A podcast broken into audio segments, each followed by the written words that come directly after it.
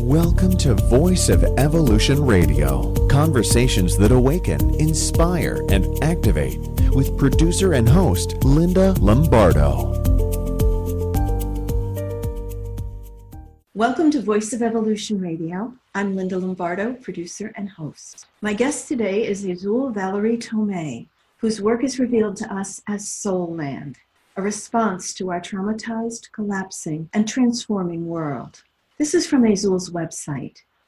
It is the vision of SOULand to give sanctuary to those who are discouraged, the activists, healers, artists, the therapists, people of the land and waters, those of us who, facing the insurmountable, often find ourselves in the well of depression, or worse, of apathy, without being able to articulate what it is we need, the language of soul.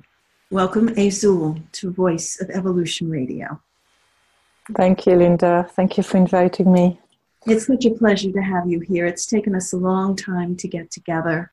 I'm so delighted we have, and hopefully there's more to come. Mm, I hope so too. I wanted to begin with my own curiosity about this work that you do and this life that is yours to live. Because for many of us, it's not the traditional path, even though it's a very ancient path, I believe. I personally did not come from a lineage of deep connection. And I believe, like so many others, we lean into your work as, as something that sometimes we, we get a glimpse of, sometimes we can very briefly touch. It is something I believe that stirs a deep longing in our souls and in our bones. And yet it often feels so elusive to so many of us.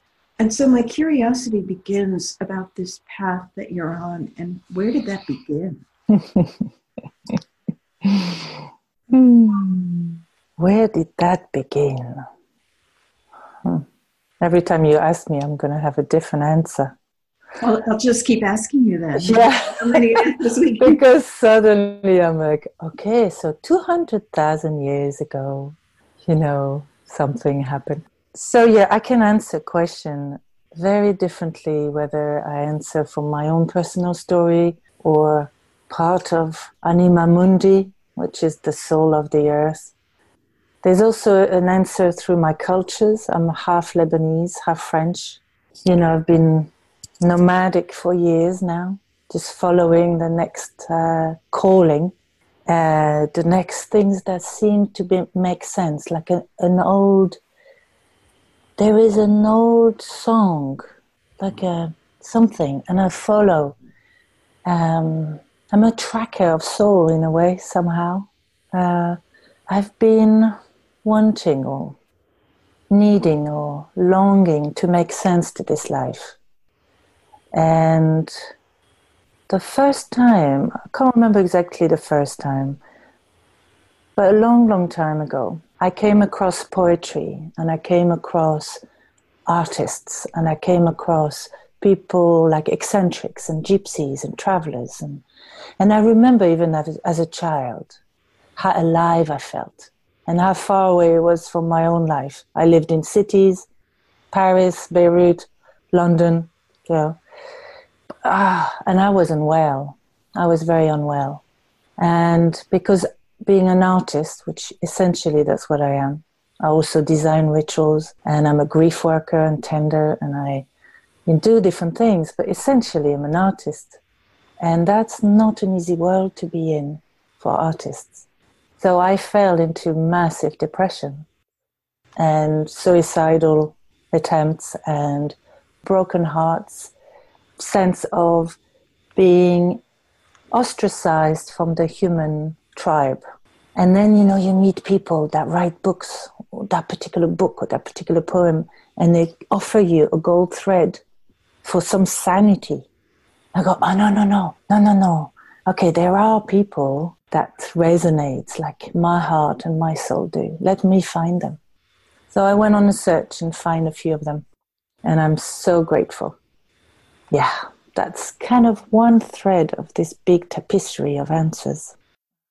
When we, of course, in our Western world, it seems like we are so immediately pathologized and medicated and locked in and separated and something like that, which happened to me.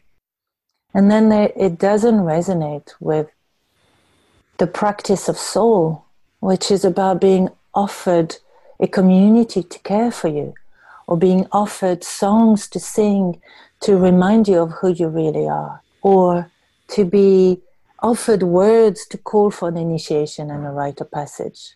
Because that's really what it's called for usually when there's a certain level of depression or a, a, a, disease, or is there often is a time of threshold where actually uh, we're perhaps needing uh, a yeah a kind of initiation.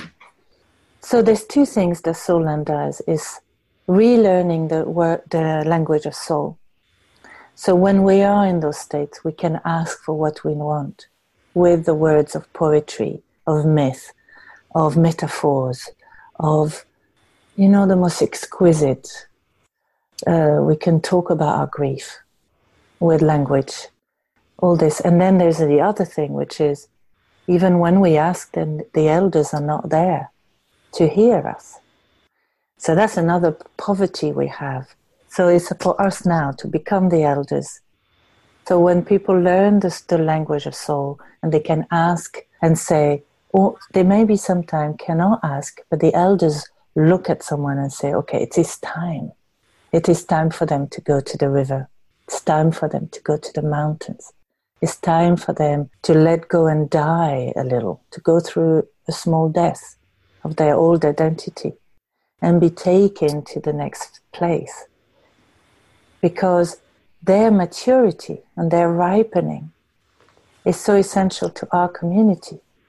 So then we take people and they have initiation and then they come back with the gifts for us, the community, because we can't do this on our own.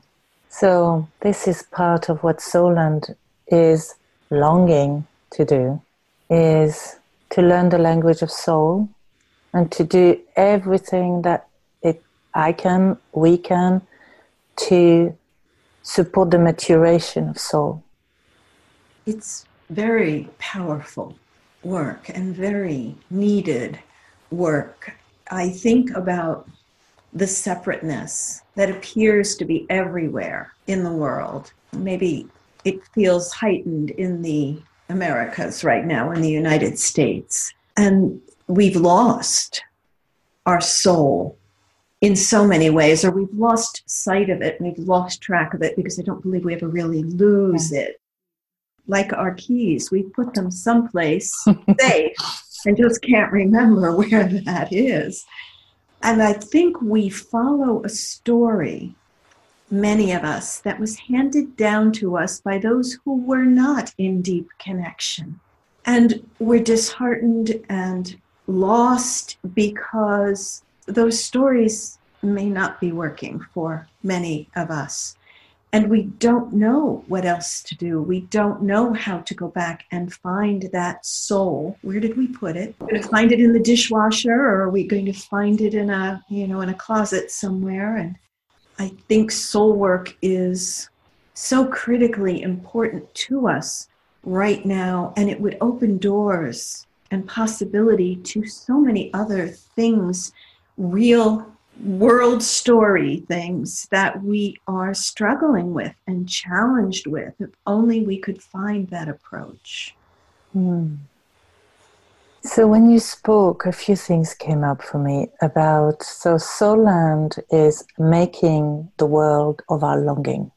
And I've been pondering on, on this sentence for months because, you know, that's what soul does. She offers things, it falls on your lap or it gathers in your eyes, and then we work with it. You know, you work with it. It's like a craft, and you just ask, ask. Ooh, so I've been asking about these questions constantly, making the world of your longing. So with circles I, I run and people I work with, I've been really interested in the world longing, which you have been mentioning. And to me, it, there is something around being curious about our longing. Because my take on that is it is the language of soul. That longing shows us what our soul is here for. Now, what happens, which I'm observing a lot in myself and in others, is then we often stop there. So, longing takes us to a threshold or a gate, beautiful, carved, handmade, painted, mosaic. Yeah, beautiful. Where we have to also meet our wounds and our grief and our beliefs that we're not enough, that we're not, we're broken or we're defective or something. It's often, oh, um, why me? I'm nothing. Why could I do this? You know, or maybe my longing is too small or it's too big, or it's too this, or too that. So our mind, which is often mad, I think our mind are a bit crazy and a bit frazzled by the world we live in. So we can't really count on the mind so much unless we really practice. But so the longing is very embodied. There's something that moves us forward. There's a longing, like you might have a longing, Linda. Why are you doing those programs? You know, there's a longing, and then it brings us to work to do, you know, to to our healing, to our bringing back home all these parts of us that have been sent into exile. There's a lot of work to do that our longing is bringing with her in her little suitcase. And I see and observe in the language of people that they give up very quickly with their longing. They either don't trust it or don't trust themselves or don't know how to lead or think, oh, I'm too needy or it gets mixed up with things.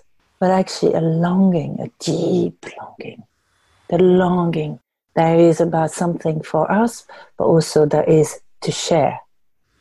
So there's this, yes, it it comes. So there's work, you know, there's many beautiful soul people like Bill Plotkin, for example, that talks about the sacred wound be, being our sacred gift. There's a lot of work on that. There's Michael Meade talks about the genius that we're all born with a genius, and there's etc. There's loads of people that are doing some beautiful work that inspired me greatly. And as I'm mentioning people, uh, you know, Mary Oliver that died, and I'm just so grateful to her work. She gives us a key about soul. You know, there's like if we feel we've lost our soul, I would suggest we read poetry, you know, we sit by a river, we have a fire under the stars, we um, touch onto our longing. Even when you watch a film, you can see your longings, or it doesn't need to be extraordinary. Longings all the time. You watch, you see something in the street, perhaps a family with a child, and you long for a child. So, oh well, that's what soul wants you to maybe bring a child to the world, or you go to an art exhibition and you just long to make some art. Say, oh, yeah, okay, that's, and that's not, I don't see it as a selfish something. No, no, I think it's, so making the world of our longing is let's go through whatever stopping was between our longing and the offering of it through grief work, through many, many different things initiation, rites of passage, all the language of soul. Soul loves all these things art, dance, music, you know. Mm. Woo, yeah, she loves that. and then let's make it happen. So, you know, I long for an earth temple. I long for an earth temple. It took me months to believe that I have a right to bring this to the world. Going, who are you? So, you know, an architect, da da da, da da da. And then eventually I meet an architect. She makes a drawings. It's out now. We haven't built one. But instead of staying in my grief of not having earth temples and in the anger that perhaps the church took over, da da da, and we have to be religious to have temples and they've robbed, you know, not to stay stuck in there and blaming and shaming and pointing fingers and being victimized, blah, blah, blah. It's, it's not the language of soul, all this. So we go through all that and then we go, if I long for it, I must give it. There's something there. So can we give what we long for? So that's what SOULand is about, is making the world of our longing. And you have certainly created this, uh, this beautiful space for that. I just want to mention a few of the things that I know you have manifested or created in the world. And the grief composting circles, for one, mm-hmm. message from water, conversations with grief and water, the earth temples, which I'd love to talk a little bit more about, earth temples on the edges of cities, life cairns for extinction, uh, the, the extinction of species or, or species who have gone extinct, the Wombelts, weaving women back into matter.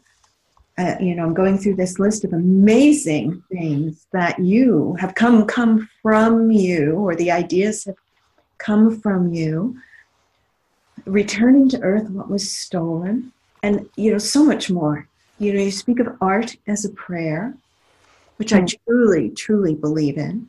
You speak of men and women as instruments, maybe perhaps of healing and how more women may be drawn to your um, your offerings. And what does that mean in the world? I whether i'm whether you're aware or not i, I don't know. I lead forest therapy walks. I have the honor of taking people out into nature to reconnect and and, it, and it's at a very simple level although grief often shows up because there is grief. If there is grief in a, in a human, the trees and the plants and the water notice that and will will draw that person to them and inform them in a way of what what that might mean or bring it to the surface for them mm. To help facilitate some healing.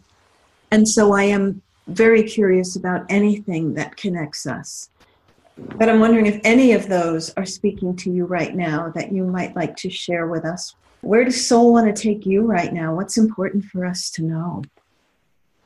Hmm. So you talked about the message of water, and that is my main guide now. The message brings me back on track, and particularly at the moment that they long for our return and it's a very different message to us human to hear and especially feel this level of love. You know, I come from a activist background and ecological. Uh, I've done a master's on ecological design and all this thing. And there's always a thread of, you know, the earth would be better off without us. And I've never quite felt that to be true. And then, when two years ago I received this message of water, which really says to sum up, and I encourage uh, anyone to read it, is that they are not needing us to save them, really, but that they're concerned for our survival and that they long for us to return to the web of life, that we are the one they are waiting for, which is very different from what I've been brought up with, with this Hopi say of we are the one we've been waiting for. Still very human centered mm. in the in the there is something that's still and so sometimes even now, you know, feeling this love that they would fall, they will die, they will go extinct because they don't resist. And it's for us to look at the brutality and feel that because the trees are not going to resist. And you know, I look at Devon, it's very sweet, but it's green desert. There's hardly any trees left. This land was covered in trees. There's hardly any insects left. The birds are going, you know? So there is this allowing this quality of love from Anima Mundi, from Mother Earth, from Pachamama, from, from this incredible. Yeah, it brings me to tears to to know that a being can love us so much with what we've done and what we're still doing to harm her. And I have a deep compassion for us, as well as anger and, you know, heartbreaking. And there's something that's evolved since last year. So last year I focused a lot on grief, a lot of on extinction, uh, especially yeah other species that is caused by our activities So we created memorial for them, and I long for a whole mycelium of them to be created because it also brings us into more mature self, to lean into what we've done and to make amends, not to beat ourselves up, not to swallow into self guilt, blah, blah. Not that, to go beyond this. Yes, to feel it, to feel the grief, and to look at each other going, we've showed up. And there's a sense of dignity there, of honor, that we need to still feel despite everything, to walk straight, to walk with our spine straight, and to fall on the ground and to say sorry and to get up and say, okay, now what next? You know, what shall we do together to make amends, to restore? So, this is what's alive in me. And this year, I see myself having gone through immense grief last year. Blah, like it, yeah, I was often on the ground. Now there's something different. It's about praise and about really deepening my capacity for gratitude, uh, to honor the one that are left, because there are still species that need us, that make beauty, to make the world of our longing, and I have to say something because I say it le- uh, rarely because it might sound a bit radical, but I I also live and the work we do, I'm, I'm doing, we're doing, because there's a whole apprentice scheme as well, is imagine we don't have many years to live. Okay? What are the choices? And the choice I offer is that even if we have three years, let's say, before it's such a crisis that we'll just see millions of us dis- disappear, which is a massive thing to say, isn't it? So, can we say goodbye? Can we say thank you for? Can we create earth temples? You know, can we still plant millions of trees? Can we still clean rivers? Can we still replenish the soil? Can we still do all this for her, for them, not because it's going to make a difference for us, because there's some sort of return, but as a majestic and, and divine gesture of gratitude for the ride of this 200,000 years of being. You know, sometimes I think we're a soul experiment and we didn't, it didn't work out we didn't learn. We never, never could go beyond being a teenager. Mm. So sorry, teenagers. I, I don't think you're having a, a, a diff, an easy time. I mean, you know, a dysfunctional an unguided, unheld, unloved teenager, to be more precise. Mm. So we trashed the place, and now we want to look on the, for another planet. It's really annoying me profoundly.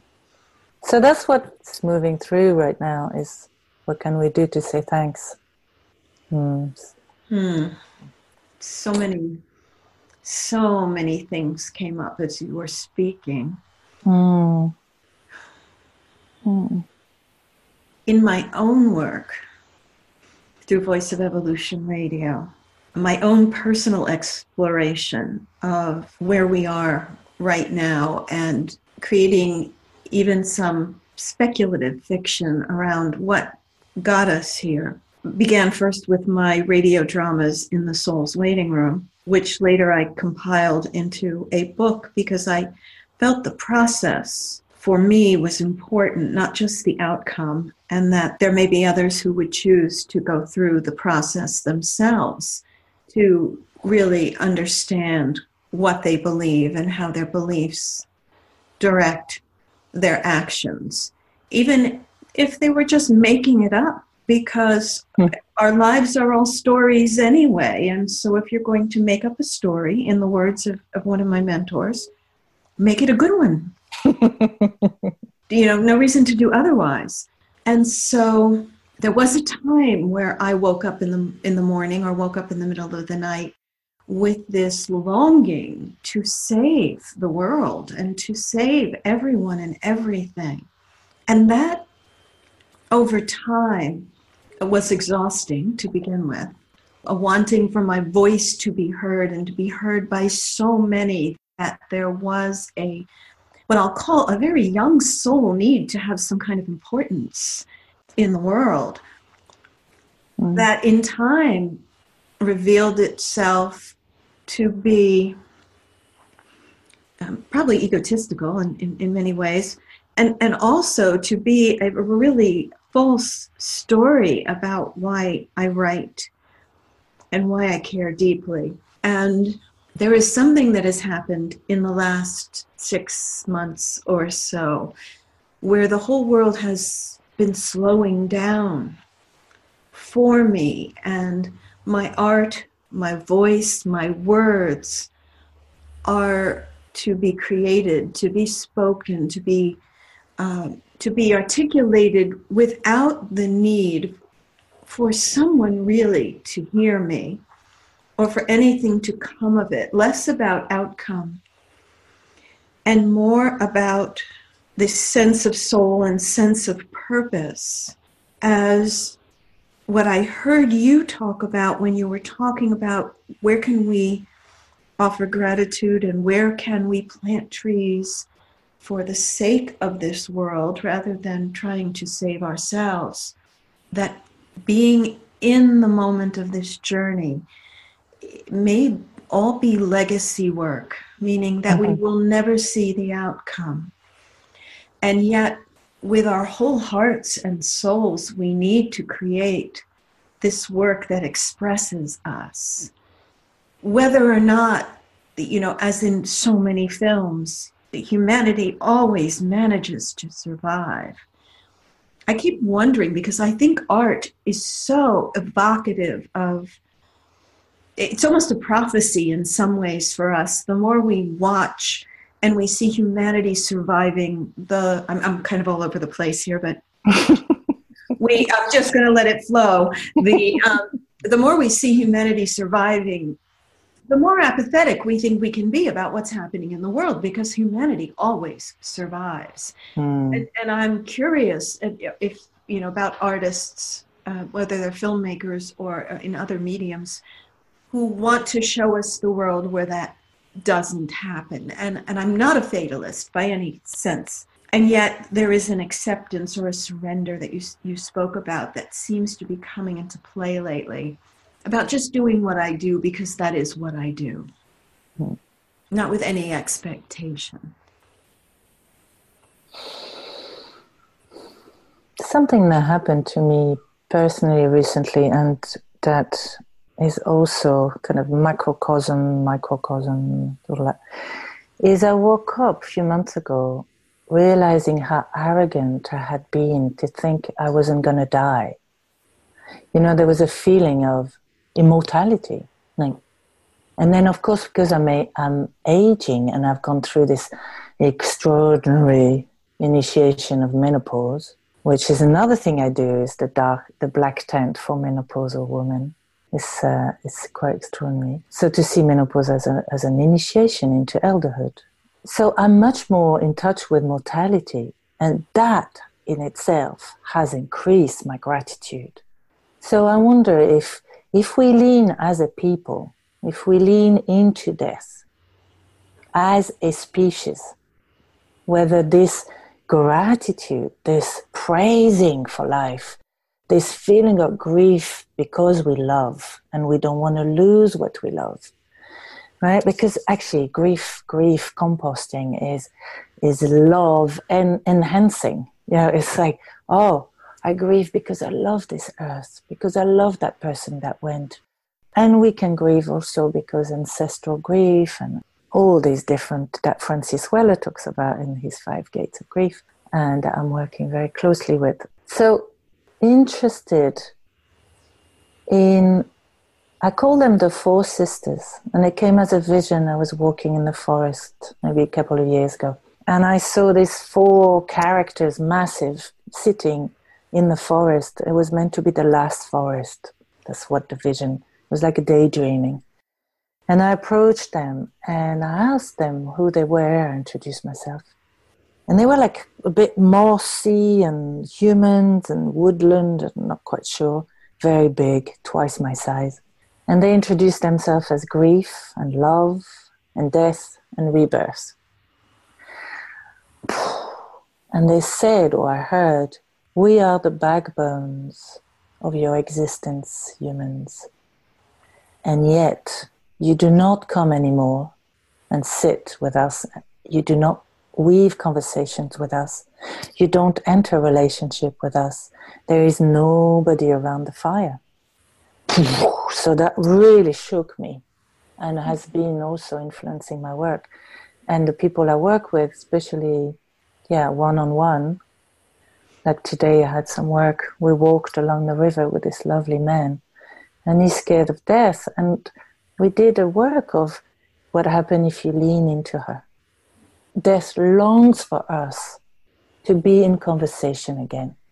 But as you know, in the Western world, it's the last thing we want to see aging, death, oh my goodness, no way, let's do lots of whatever, and we're young forever and we're not dying, and let me freeze my, I don't know what they do, uh, something. Anything, we freeze everything. Everything.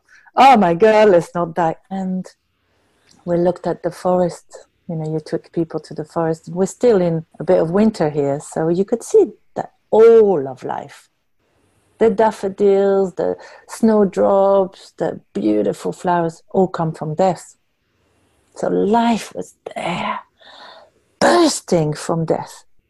You know, and you touch soil and compost and humus and and I said the word humus.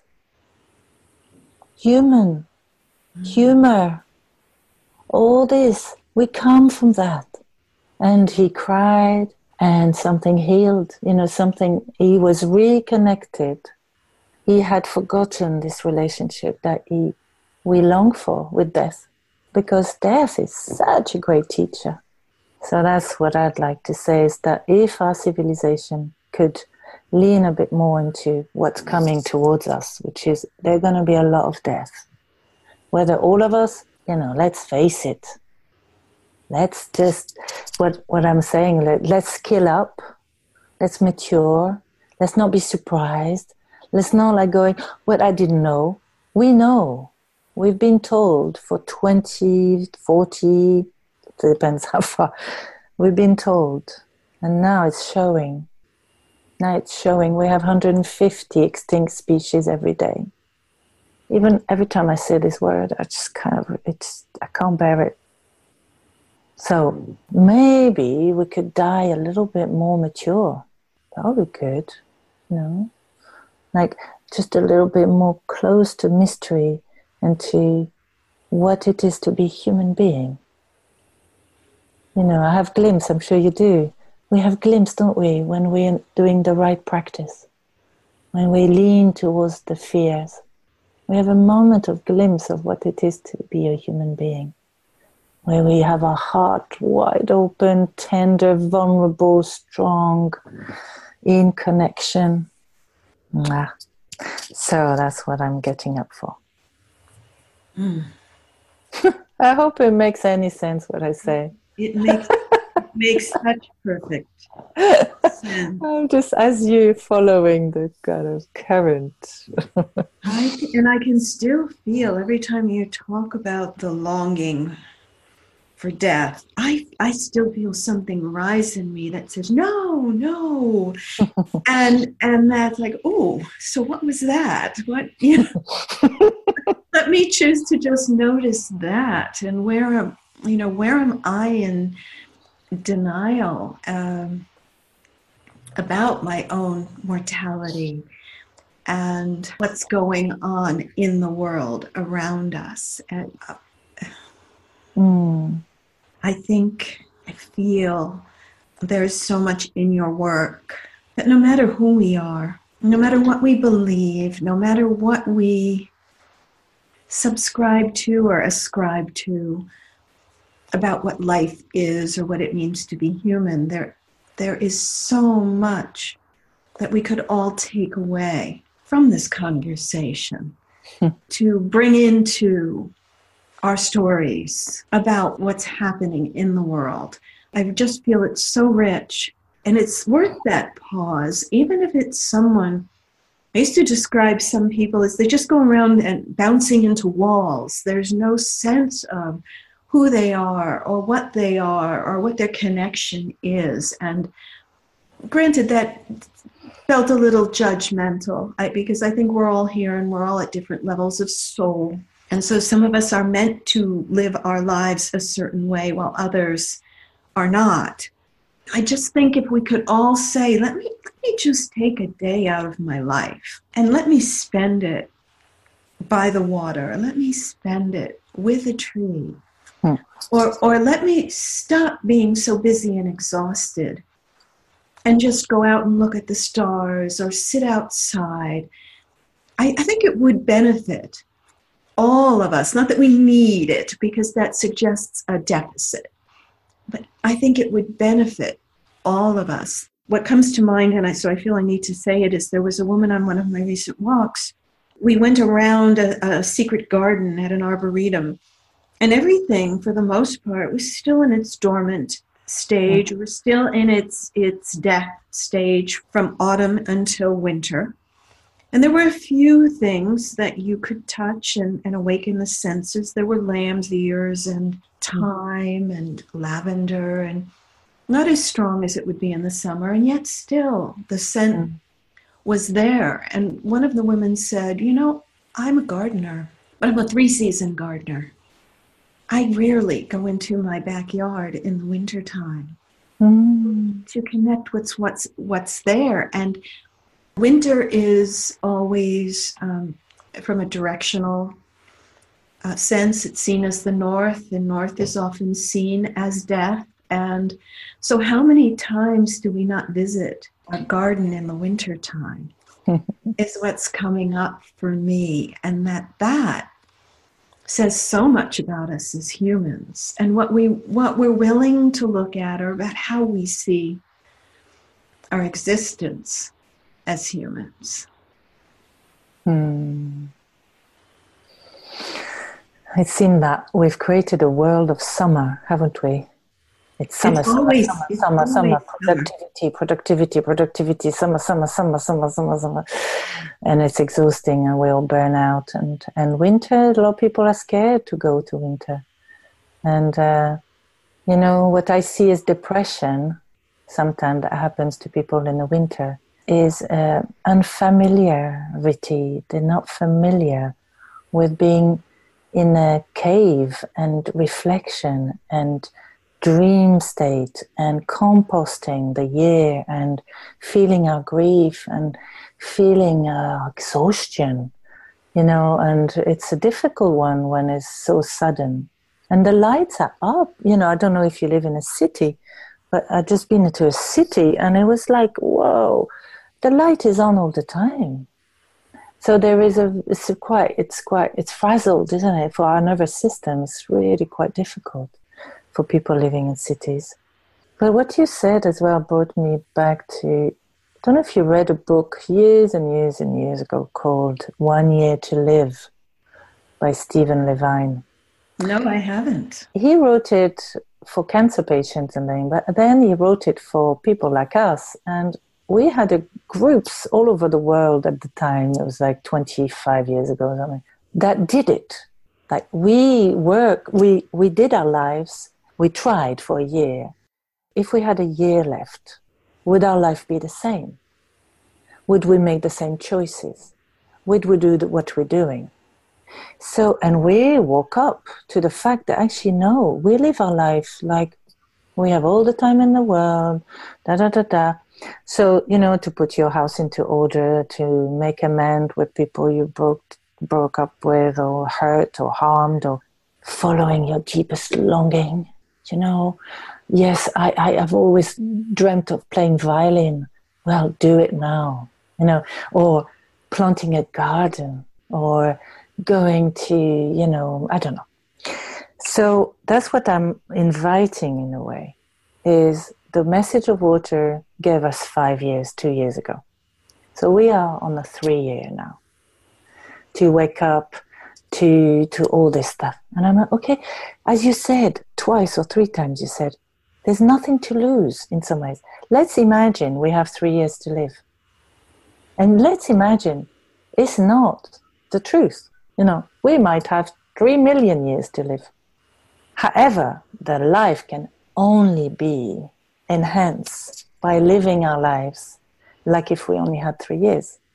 I really, really, really believe that to be true. And I think if we look at it, it would realign what I sense is it would realign us to our soul, uh, to our soul purpose, our soul longing, to the current of this. It would give us much more vitality. And the worst nightmare for me is to die dead. You know, to not having lived my life. And I think it's the fear of many people. It's one of the greatest grief I see in my circle is people saying feel they cannot they're gonna they're gonna die before living. And also they're not even gonna die well because we don't know how to die. So it's a really scary place. It's like no woman land, no man land, no nothing land. It's like what? I feel excited in a weird way, okay? Weirdest way. I can feel that.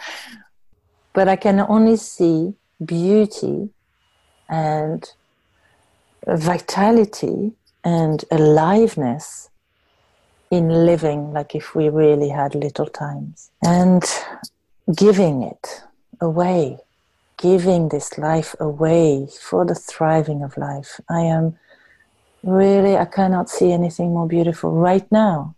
You know, who knows? And all the little beings that I've ever been attentive to seem to give their lives away for the thriving of life. Bees, trees, every being, they give their lives away so life can be enhanced. So I would love that to be us you know. Mm, me too. I feel that.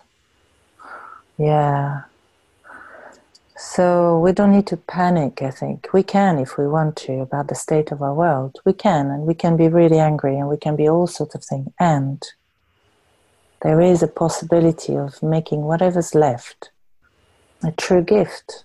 Yeah. That feels so complete. It does, doesn't it? It does. It really it does. okay, that's it. I am so grateful for this conversation.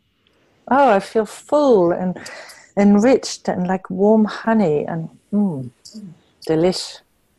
I, I, I, do too. It, it, it just feels, um, and I appreciate that rather than me asking questions, which I don't really do a lot, I have conversations that we, we were able to simply express and then stop and let the other express and stop, and that we had such a rich conversation. Yes. Uh, in, in doing so. So thank you for that. Lots of gratitude. Thank you, Linda. Thank you so much, really. And bless you.